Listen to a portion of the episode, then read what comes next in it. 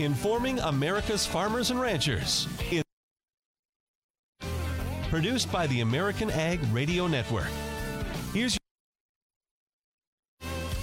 Hello, everyone, and welcome to Adams on Agriculture. Hope you're having a good day. Thank you for joining us. In the news, Ag Secretary Sonny Perdue assures farmers that President Trump will protect them, and USDA is evidently working on ways to compensate farmers for any losses due to Chinese tariffs. A lot of speculation. Are we talking about subsidies to farmers? How would that work? Evidently, USDA looking at all the possibilities. Interesting. How will it come up with the money for that? Trying to find money to write a farm bill right now, and that's tough. Where will the money come from? For something like this, that remains to be seen. The renewable fuel standard takes another hit as a federal bankruptcy court approves the EPA's proposed settlement agreement with Philadelphia Energy Solutions. And U.S. Trade Representative Robert Lighthizer talks about the potential of a U.S. India trade deal. But we start today with details on the new and improved Dairy Margin Protection Program. Sign up starts Monday, and joining us now is the President and CEO of the National Milk Producers Federation, Jim Mulhern. Jim, good to talk with you again. Thanks for joining us. Thanks very much for having me, Mike. It's good to be with you. So the enrollment window starts on Monday, runs to June 1st. Tell us how this margin protection program is different from the previous one. Well, Mike, as you know, these are important improvements that have been made in the margin protection program. Uh, since the program was first put in place in the 2014 Farm Bill, it uh, frankly has not performed as it was intended to. And that was largely a result of changes that were made during the Farm Bill deliberation process that uh, the, changes that cut the, the feed adjuster, which is part of that index, because the the margin program is a program that looks at the uh, the income, uh, milk income, over the cost of feed, and that feed component was cut by uh, the calculation of that was cut by 10% in the farm bill process. 10% may not sound like a lot, but it was, has the impact of about a dollar per hundredweight on on the feed cost. So the program to date has been understating the true cost of feed for dairy farmers by at least a dollar per hundredweight, and that was one of the things that uh, we you know we've been trying to address in this program. The other aspect has been that the uh, the cost of the the um, coverage has been too high, and with the changes made by the Congress in the Bipartisan Budget Act, uh, now implemented by USDA with the announcement this week, producers will be able to go back in to re-sign up for 2018 um, at coverage levels that will be much lower than the previous program. And the net effect of all of that is that, uh, given the the price forecasts for this year, um, that for certainly for small and medium-sized operations, um, the program is going to work much more effectively, and uh, there'll be strong incentive for producers to sign up at the eight dollar coverage level, which is the maximum level available signing up at that level will um, will result in, based on current projected prices we expect for this year, will result in net payments um, to producers for the program, which is what's intended to, to, do because it is a safety net program after all. And we've had now three years of mediocre to poor prices. We're in the fourth year of that. It's important the program operate as it was intended to, and this year, for the first time, it will. Yeah, I think we should uh, emphasize that again. The previous margin protection program was not the program that National Milk was wanting and, and tried to get. This more closely uh, resembles what you were trying for, then, right? It does more closely resemble. I will say, though, that we're not completely there yet. Um, the other feature, the first issue that I talked about, this the feed cost adjuster, is one that we've been trying to work on and fix. Um, and the, the, the, the reality is that, that fixing that feature of the program does have a, a greater budget impact uh, impact on the federal budget than than there were funds available in this process. So we've been looking at alternative ways to do that. That remains to be the major issue that we need to address in the 2018 Farm Bill. Uh, we're focused on fixing that. There are some different ways you can do it, but our goal here is to make sure the program provides the kind of uh, safety net support that it was envisioned when it was first uh, proposed. And uh, the changes that have been made are going to make it much more effective this year. We still have a ways to go to fix it in the Farm Bill. Once we get that done, MPP will be the program that it was designed to be a safety net for when times are tough, providing support um, when when the producers are in that, that price to cost squeeze.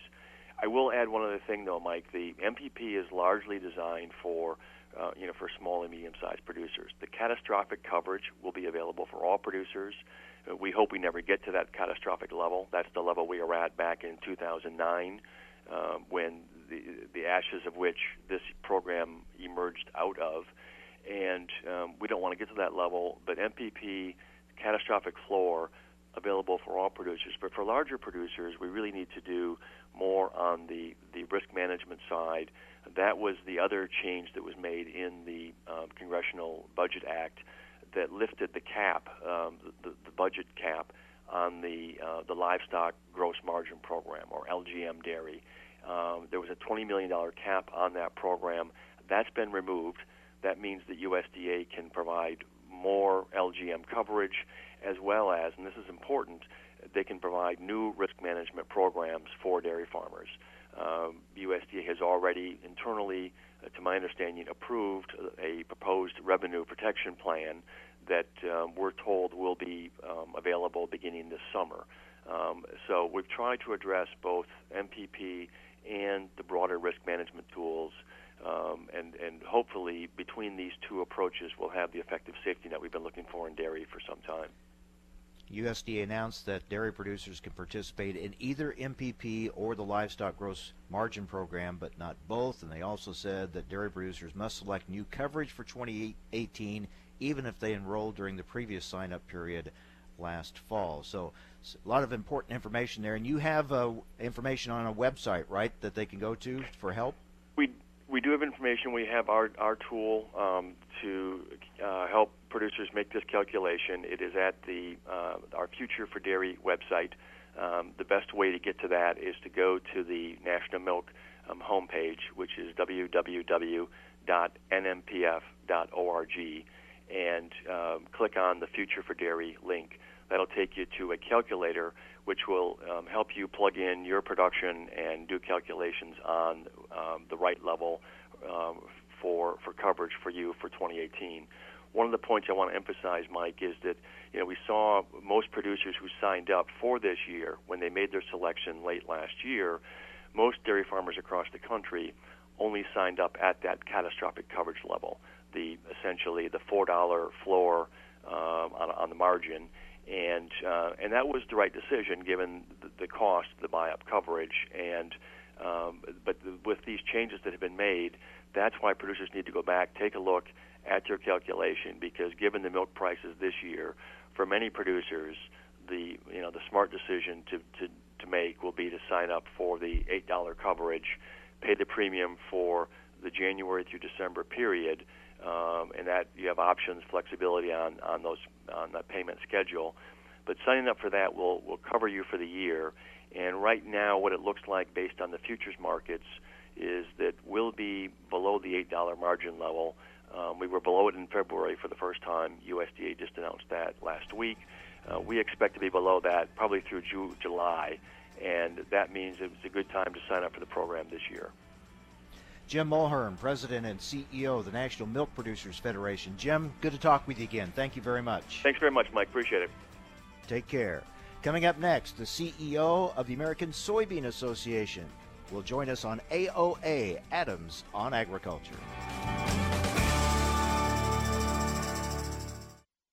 Hello, I'm Mike Lindell, the inventor of My Pillow. And like all of you out there, I had problems sleeping. Pillows would go flat, I would flip flop all night long, I'd wake up with a sore neck or maybe a headache, or I'd feel like I needed a nap even though I slept 8 hours. Well, when I invented My Pillow, I wanted it so you could adjust the patented fill to give you the exact support you need as an individual regardless of sleep position. My Pillow will get you into that deep REM sleep faster and you will stay there longer. It's not how much time we spend in bed, it's how much of that quality sleep we get. I do all my own manufacturing manufacturing in my home state of Minnesota. a 10 year warranty, and you can wash and dry my pillow. And here's my best offer ever get four my pillows for the price of one. That's right. Get four my pillows. two premium pillows, and two travel pillows for the price of one. Order My Pillow at 800-871-7280 and use promo code FARM11. Get four My Pillows for the price of one. Call 800-871-7280 and use promo code FARM11. Go to mypillow.com and at checkout use promo code FARM11. All right, guys, we're ready for our Four Seasons sunroom, and Daddy's gonna get a rec room with refreshments. Oh no, we'll be sleeping under the stars. Mom, what about the one with, you know, the fun? Nice try, little bro. It's a gym. My gym. Hey, Grandma's getting her Four Seasons garden room. Weather tight and still like being outdoors. Maybe a living room. Oh no, wait, a family hub. Yeah. No matter what the budget, the season, or the climate, Four Season Sunrooms let you and your family enjoy the outdoors inside. Call now to hear more about these great offers from the premier manufacturer of sunrooms since 1975. More reasons for Four Seasons now. To find out more, call toll free 800 988 4477. That's 800 988 4477. Call 800 988 4477 today. I'm here to tell you that your options for getting out of debt have never been better. How do I know? Because I'm Howard Dvorkin, the founder of Consolidated Credit. For nearly two decades, we've helped over 5 million people just like you. And every time we help someone, they all say the same thing. Why didn't I call sooner? If you owe too much money on your credit cards and you feel that you'll never be able to pay it off, don't wait. Simply pick up the phone and find out what our Freedom Quest program can do for you. Reducing your payments by up to 50% is just the beginning, but you have to take the first step. When credit card debt is the problem, we're the solution. Call Consolidated Credit now. As soon as you call, the hard part is over. Call Consolidated Credit now. 1 800 489 7204. 1 800 489 7204. That's 1 800 489 7204. 5701 Sunrise Boulevard, Fort Lauderdale, Florida. Licensed debt management service provider, Vermont and New York banking departments, Maryland 49, Oregon DM 80031.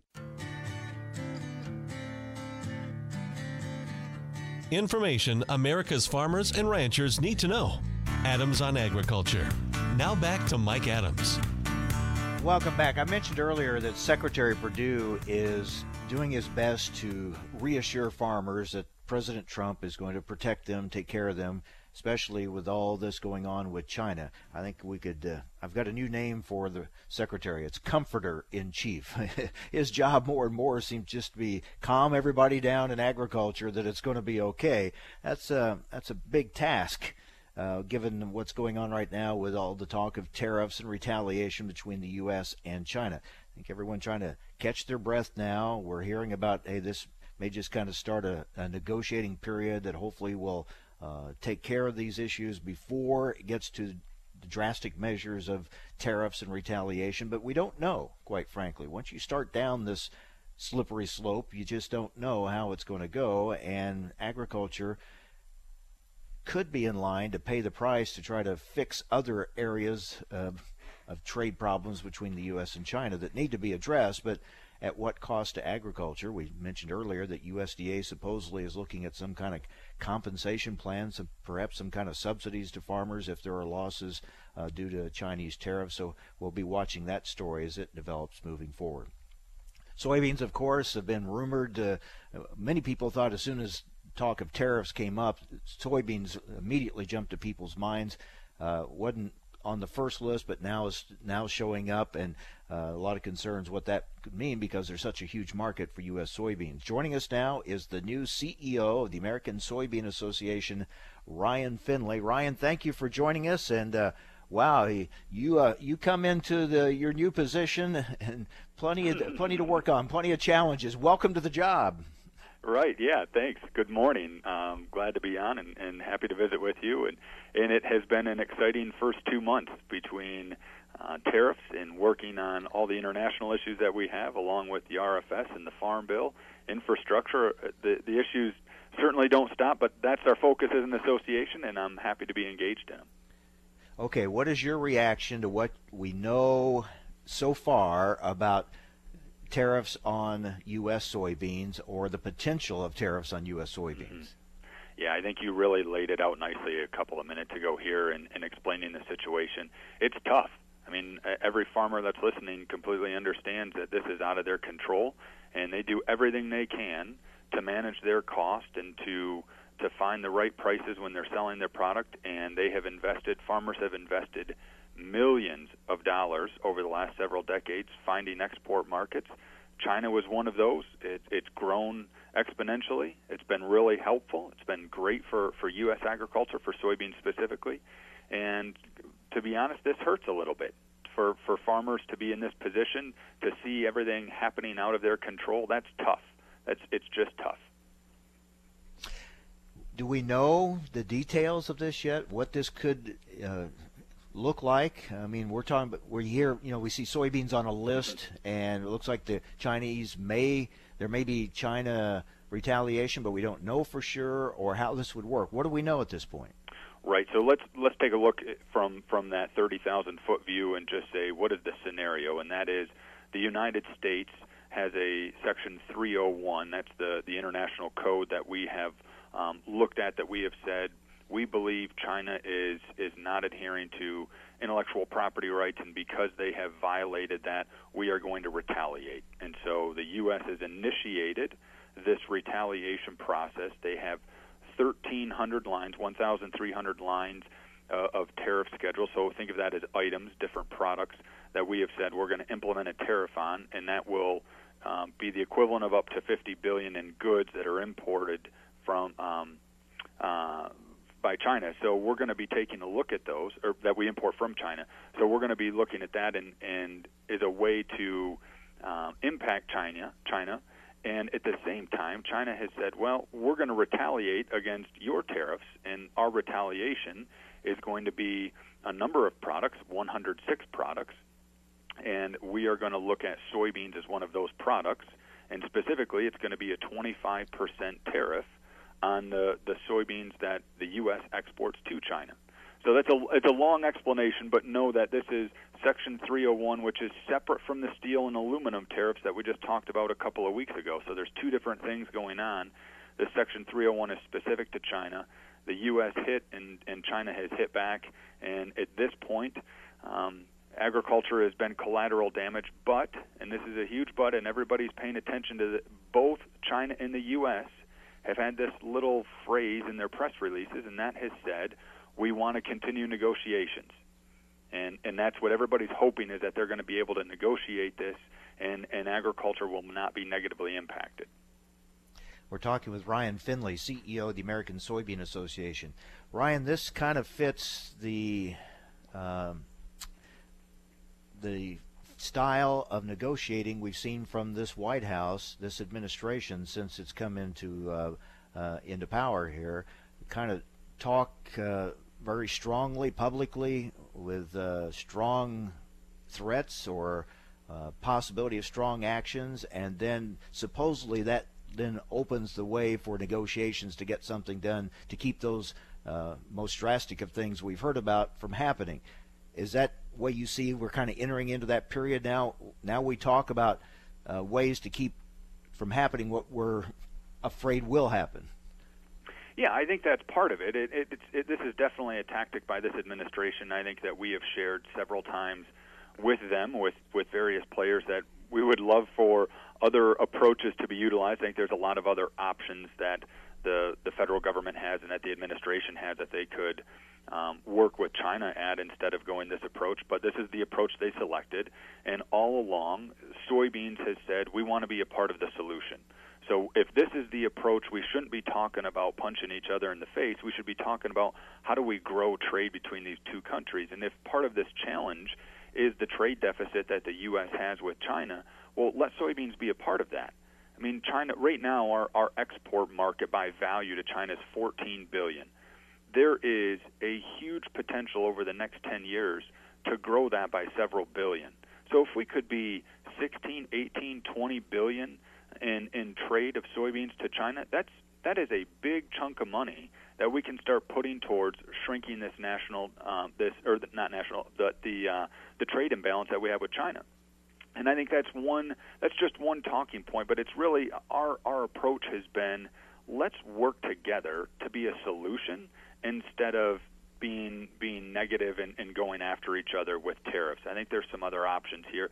That's what we've encouraged. And so even at this point, as negotiations continue, we want to say, hey, we're happy to sit down with the president. We've we've sent him a letter. We've let people in the administration know we're happy to sit down, and we've let members uh, of Congress on the Hill know that we don't we don't enjoy having um, our our products targeted. We would love for our product to be part of the solution. What do you make of these stories that USDA is looking at uh, coming up with ways to compensate farmers for any losses due to uh, Chinese tariffs? That's that, that's not what U.S. agriculture uh, wants right now. I think our focus needs to be, as it has been for decades, looking at at using the market, the free market, to establish trade relationships with friends all over the world that would allow us to expand exports. So we need to be looking at at finishing up NAFTA. We need to be looking at the Asia Pacific, whether that is a, an iteration of the Trans-Pacific Partnership or um, or working on bilaterals with Asia Pacific countries, um, making sure that our relationship with China is steady. And, and there's a whole host of other areas. That's what we should be working on right now and, and letting the marketplace operate instead of having some of the other conversations. And so um, I think you know those conversations, if they're going to happen, they're going to happen, and, and that's fine. But our our priority and our focus is to really make sure that the marketplace is working, and, and we think it can, and we think that can be beneficial for farmers all over the U.S. Because seemingly we were moving away from tariffs, we were moving away from subsidies, and we were trying to get away from all that, and now here we are talking about those things all over again. Mm-hmm.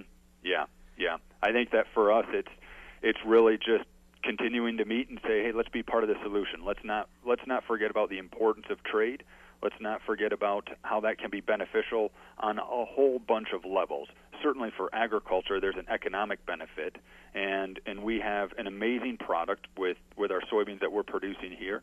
And I know that there's there are people around the world that are hungry for that as a feed ingredient, as a food ingredient, and let's let's supply that. And I I know I've said it before, but this is this is really important. Farmers through through the checkoff program, through international marketing, with the American Soybean Association, with that family of, of soybean organizations, farmers over the last 30, 40, 50 years have really dedicated a lot of time, millions of dollars to expand export markets, and it's something they continue to do.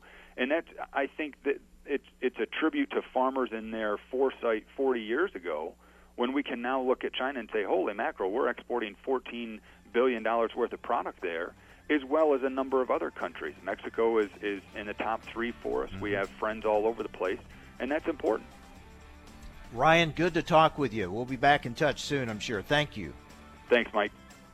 New CEO of the American Soybean Association, Ryan Findlay. Iowa Senator Charles Grassley next on AOA Adams on Agriculture.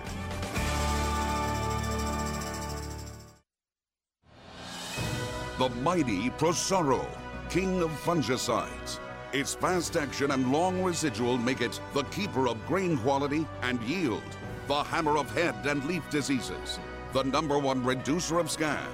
When your goal is greater wheat quality and higher yield, use Prosaro fungicide, and the crown of higher profit will be yours. Learn more at prosaro.us. Always read and follow label instructions. Thanks for listening to Adams on Agriculture from the American Ag Network. We're excited to explore the topics that make a difference to agriculture the Farm Bill, immigration reform, reducing regulations, trade, new technology, as well as infrastructure and health care. Through the year, Adams on Agriculture will originate on location from several major national meetings and events. Subscribe to the show's podcast at AmericanAgNetwork.com. We're proud of our new affiliates. Thanks for listening to Adams on Agriculture from the American Ag Network. Time for a market check here on Adams on Agriculture. I'm Rusty Halverson from the American Ag Network. Grain and soybean futures rebounding after that sell off in the wake of China's announcement that it may seek tariffs on several U.S. crops. The lack of a clear timeline and the suggestion that this could help bring Washington and Beijing to the negotiating table, helping ease some of the concerns about the ongoing trade dispute. An hour into the trading day, soybean futures trending 2 to 6 cents higher. four to five better in corn, dime higher in the hard wheats of Kansas City and Minneapolis, eight to nine higher in Chicago wheat. May corn plummeted to a low at 372 on Wednesday before trimming losses. We see major resistance on May corn at 392 and a half. Bigger picture, the larger multi-month trend off the January low of 353 and three quarters remains bullish for corn. May soybeans collapsed below swing support at 10.09 and a quarter yesterday. The low from May or make that March 23rd. We saw a massive selling spree yesterday before recovering. Buyers emerging to support May soybeans at Wednesday's low at 983 and a quarter. We're currently operating below the 10-day moving average of 1028 and a quarter. Livestock futures shrugging off tariff concerns to trend higher on Wednesday. Positive tone continues on this Thursday. We are 50 to a dollar 10 higher in live cattle, dollar 10 to a dollar 75 higher in feeder cattle, a nickel to 95 cents higher in lean hog futures with the cash being called steady lower on this Thursday. Outside markets on a Thursday, the Dow is up nearly 200 points, Nasdaq up 42, S&P up 13. Crude oil in New York up 39 cents a barrel. You're listening to Adams on Agriculture. I'm Rusty Halverson from the American Ag Network. We paid less for our Craftmatic today than we did 20 years ago. If you're still searching for the perfect solution to a good night's sleep, call now for prices and free information on today's Craftmatic adjustable beds. And then decide when you see how little they cost. Rated number one by consumers nationwide on consumeraffairs.com. Craftmatic beds come in all mattress types, including cool gel memory foam for up to 50% less than today's leading memory foam brand. Enjoy temporary relief of low back pain, poor circulation, nighttime heartburn, mild arthritis. You'll sleep better in a Craftmatic adjustable bed. So if you're still searching for the perfect solution to a good night's sleep, call now for prices and information. And then decide when you see how little they cost. Discover Craftmatic for less, up to 50% less than today's leading memory foam brand. Call 1 800 318 7903. That's 1 800 318 7903. 1 800 318 7903. Call now.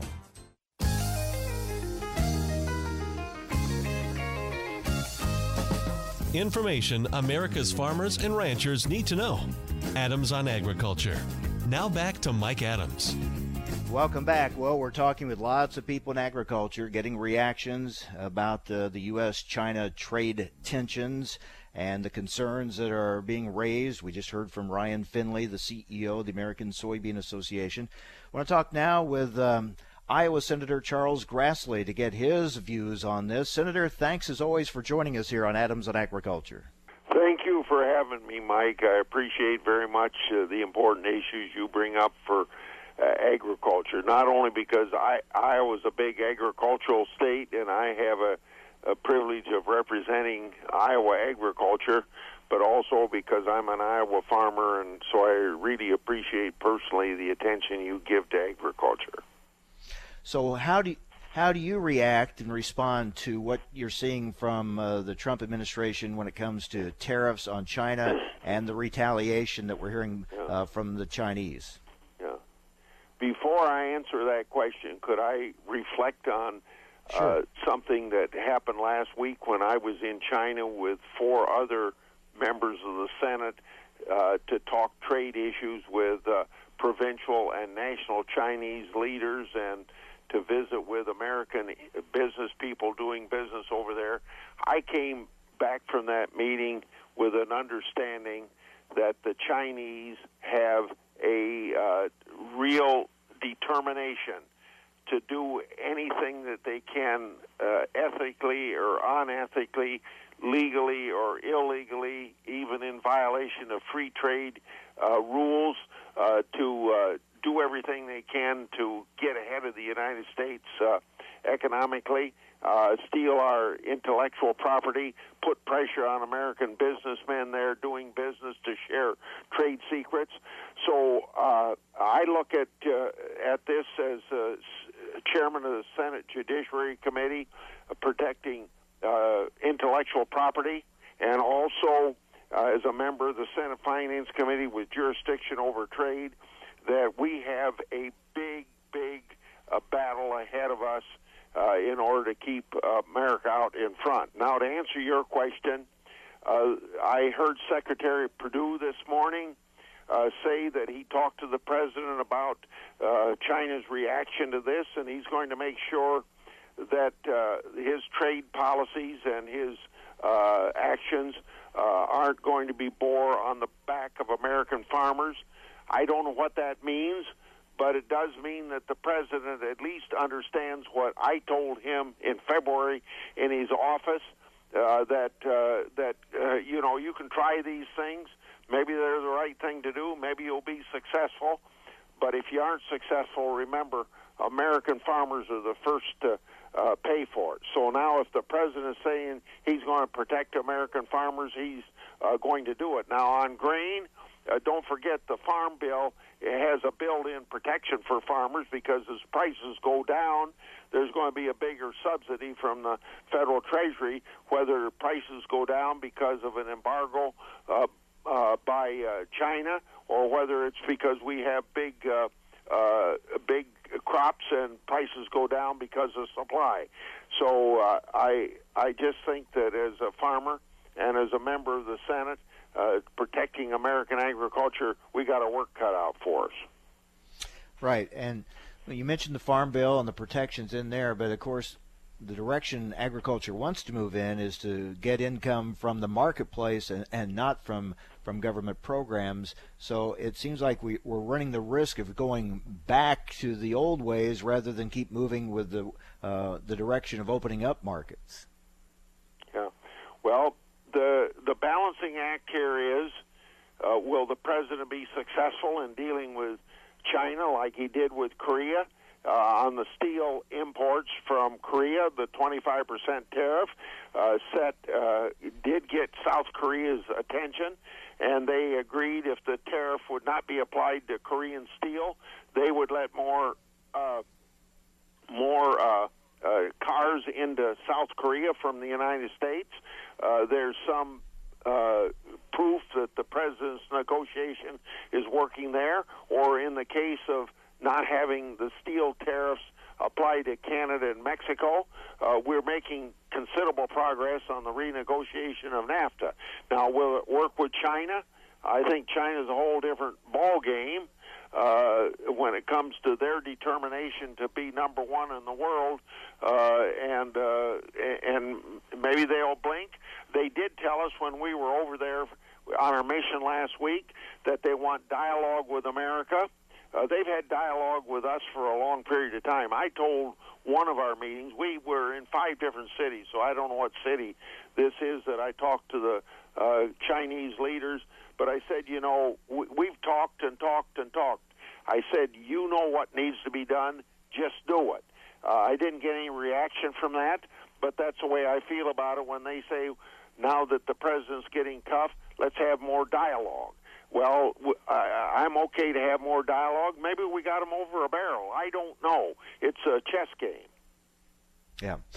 This is the way that this administration approaches these issues, as we've seen uh, with other uh, trade negotiations. So we'll see if it works. Uh, certainly, a lot at stake, a lot on the table, and a lot of nervousness till we find out how it's going to work and how China actually re- responds. Whether this is the way to get uh, these other issues addressed that need to be addressed. Now, we're talking with Iowa Senator Charles Grassley. Let's switch to another topic, and I know you're very uh, passionate about renewable fuels, and now what we're seeing is an EPA that seems to be undermining the RFS by granting these waivers, letting people out of their obligations, letting these refineries out of their obligations, uh, really weakening, it seems, the RFS. What's your response to this, and what can be done?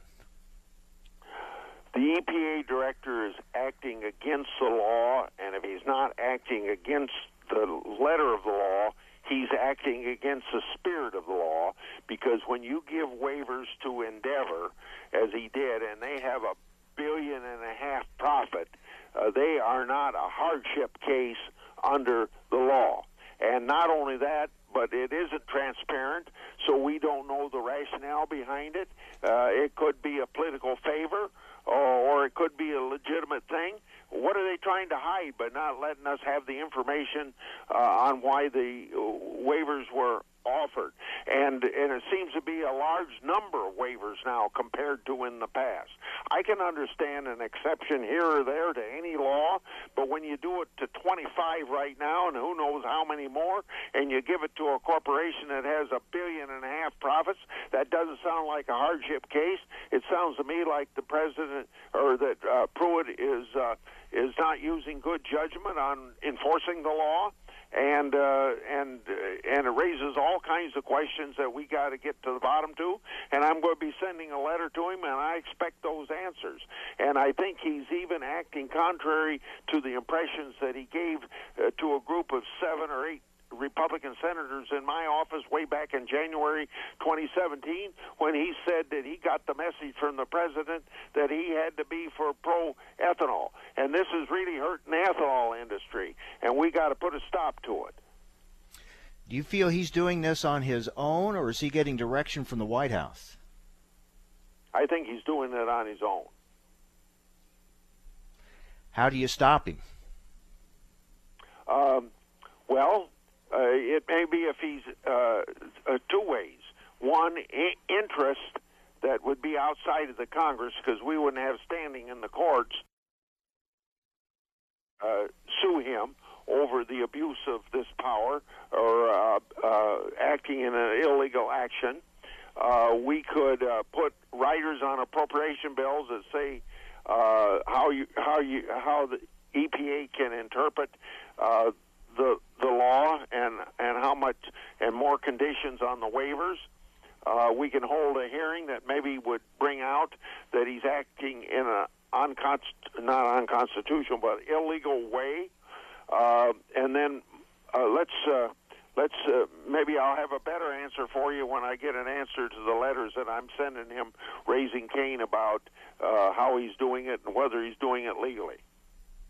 Yeah, the question had been whether or not they were going to change the RFS. Now they're just kind of seemingly going back door and undermining it, uh, weakening it by granting these waivers. Uh, if that if that's the scheme, uh, that's that might be good news from this standpoint. That maybe they've given up on putting a, a cap on RINs, uh, as was suggested by Senator Cruz of Texas uh, that we, uh, Joni Ernst and I, fought so hard against. Uh, and uh, maybe we don't know that we won that battle, but this may be an indication that they're going around us in another way. It, it, I don't think it would have what's what I've seen so far, even though it's illegal, even though there's 25 of them, even though it's granted to one and uh, a corporation that had a one and a half uh, billion dollar profit uh, it probably isn't quite as disastrous as if they, the White House, would go ahead and put a cap on RINs. Senator, we're out of time. Thank you very much. We appreciate uh, hearing uh, from you on these issues, and uh, glad you had a safe trip to China. Thanks for your insights into these uh, uh, negotiations that are going on with the U.S. and China right now. We appreciate it. We'll talk again soon. Okay, goodbye. Take care. Iowa Senator Charles Grassley, just back from a trip to uh, to China. Uh, on this topic with the EPA and the RFS, the Renewable Fuels Association has submitted freedom of information requests to both the U.S. EPA and Department of Energy in pursuit of more information and transparency regarding the uh, recent issuance of renewable fuel standard compliance exemptions to dozens of oil refineries. So steps are being taken to try to address this issue. It's a very serious one, very important one for the renewable fuels industry, and we'll keep you up to date on it. Back on the topic of trade, we're going to get uh, kind of some thoughts over on what's going on here. Some overview from Dave Salmonsen. He is the uh, Senior Director of Congressional Relations for the American Farm Bureau Federation. His take on these trade issues with China. That's coming up next on AOA Adams on Agriculture.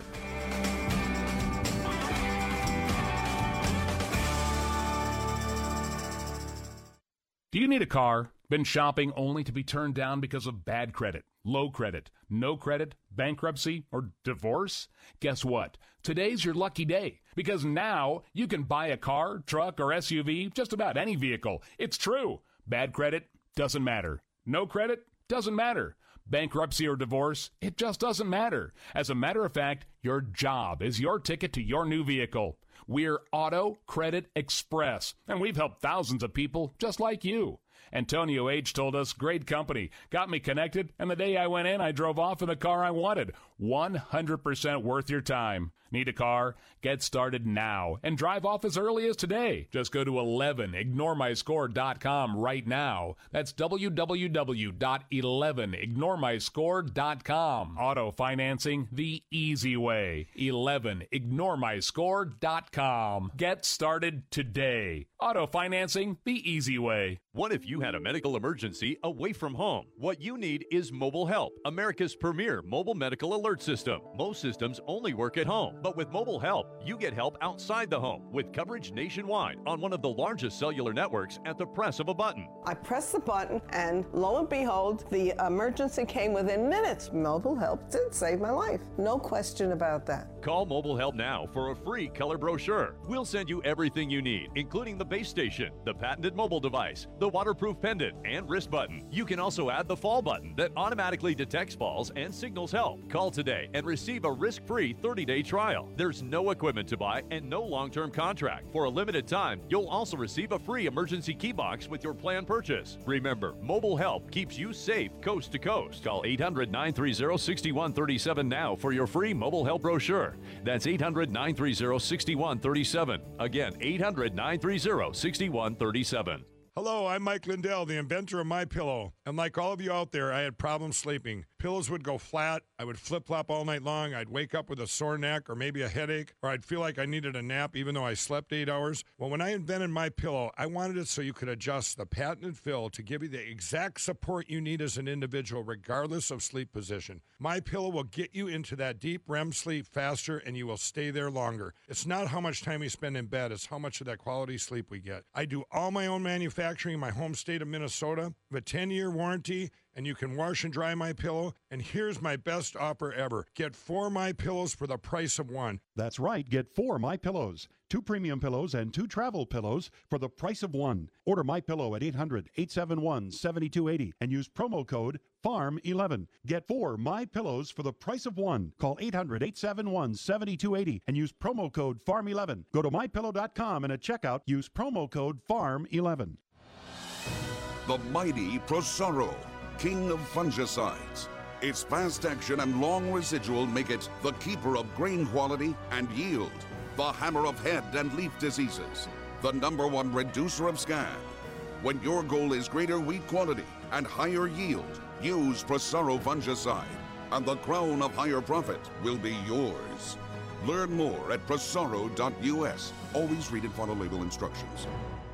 Thousands of people contact InventHelp monthly about their invention or new product. Do you think companies would be interested in your idea? Do you want to try to get a patent? Call InventHelp now. Best of all, the call and information are free. InventHelp keeps your idea confidential, explaining every step of the invention process. Join people just like you who made the call to InventHelp. You have nothing to lose. The call and the information are free. Call 800 352 1402. That's 800 352 1402. All right, guys, we're ready for our Four Seasons sunroom, and Daddy's gonna get a rec room with refreshments. Oh no, we'll be sleeping under the stars. Mom, what about the one with, you know, the fun?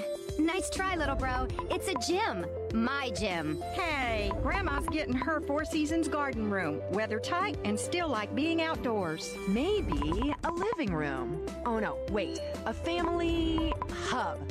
Yeah! No matter what the budget, the season, or the climate, Four Season Sunrooms let you and your family enjoy the outdoors inside. Call now to hear more about these great offers from the premier manufacturer of sunrooms since 1975. More reasons for four seasons now. To find out more, call toll free 800 988 4477. That's 800 988 4477. Call 800 988 4477 today.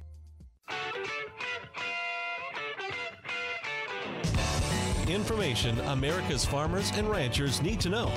Adams on Agriculture. Now back to Mike Adams.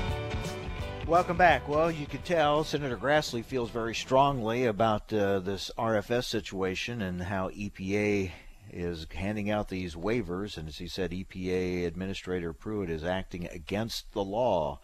granting uh, these waivers. So we'll be watching that story very closely. And of course, the other big story is the U.S. China trade situation that we've been talking about. Joining us now is Dave Salmonsen, Senior Director of Congressional Relations for the American Farm Bureau Federation. Dave, thanks for joining us. So, is this is this uh, just the way this administration approaches trade? I mean, uh, they come out very strong, uh, kind of threatening and taking strong action or threatening strong action, and then supposedly that uh, gets the other side uh, more willing to come to the table and address issues that need to be concerned. And uh, we're supposed to, you know, just be patient and feel that it's all going to turn out okay in the end. Is that kind of the scenario that this administration uh, paints for us on these issues? Well, I think that's uh, the way we would hope that it would work out. That there's a lot of talk, a lot of uh, stuff to get both sides to the table and then things work out. In the China situation, you know, we've got two different things going on here. We had the steel tariffs, steel and aluminum tariffs that went into effect about uh, two weeks ago that affect China and some other countries. Uh, those are in effect. And uh, China, as we saw, um, I think on Monday, responded with their retaliation list, and that includes uh, new 25% tariffs on pork products and 15% tariffs on uh, tree nuts, fruits, wine, uh, things like that. So that's that set of things that actually is happening. And there was a lot of talk before that, but the tariffs have gone into effect.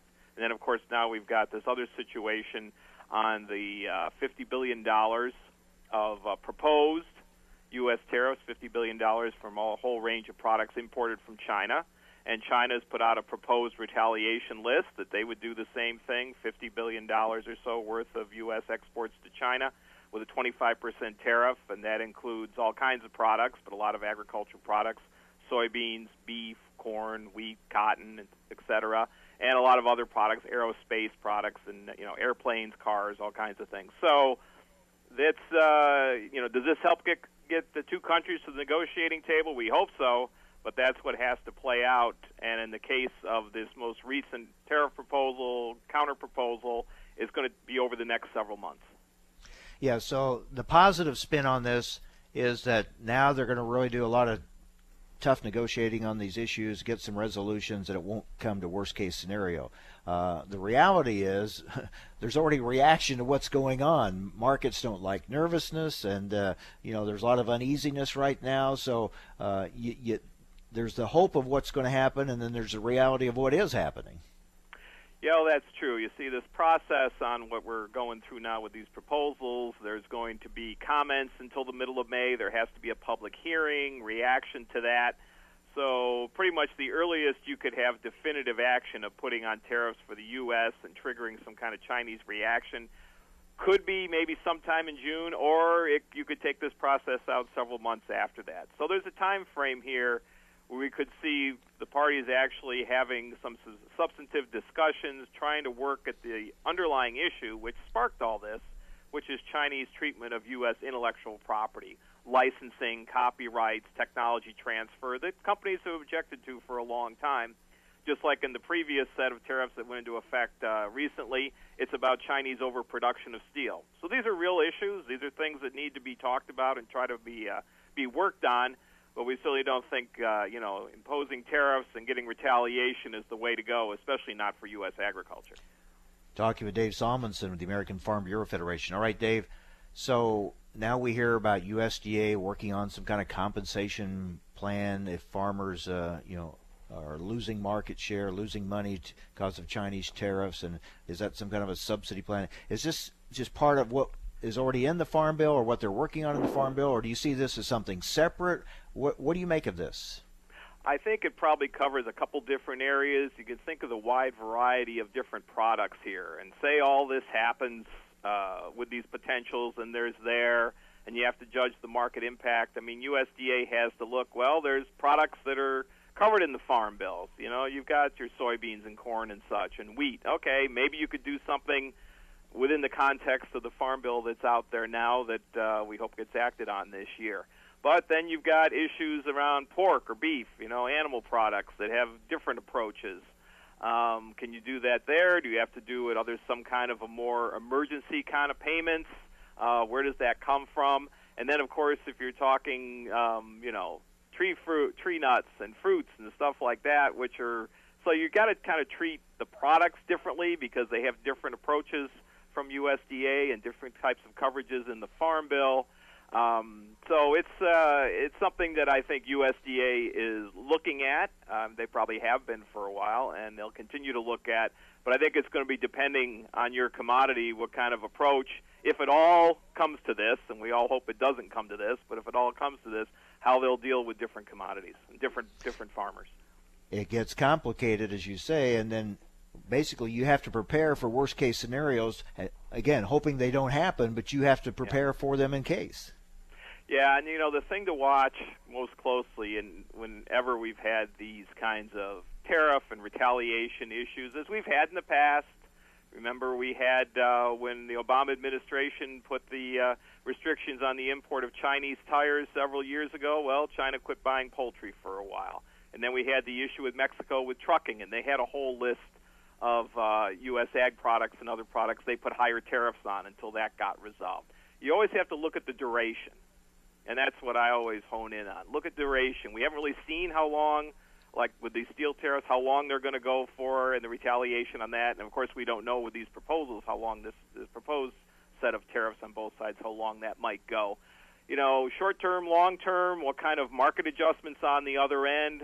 And you know, you may, uh, you know, higher price product, 25% tariff will certainly cause uh, buyers in China to the extent they can. Uh, look for alternatives, look for other uh, places to buy for a while. But you also get concerned about the long term impacts of will they really develop other sources of supply to carry them through. And so that's, uh, that's what you're in when you're dealing with retaliation situations. Yeah, other issues at play, but it seems like agriculture uh, winds up being the uh, target for, uh, you know, uh, is, gets used to try to address these other issues. Dave, thanks for the update and for the overview. We appreciate it. All right, happy to be with you. Take care. Dave Salmonsen, Senior Director, Congressional Relations for the American Farm Bureau Federation. Well, join us again tomorrow. We'll have the very latest on these issues and more right here on AOA Adams on Agriculture.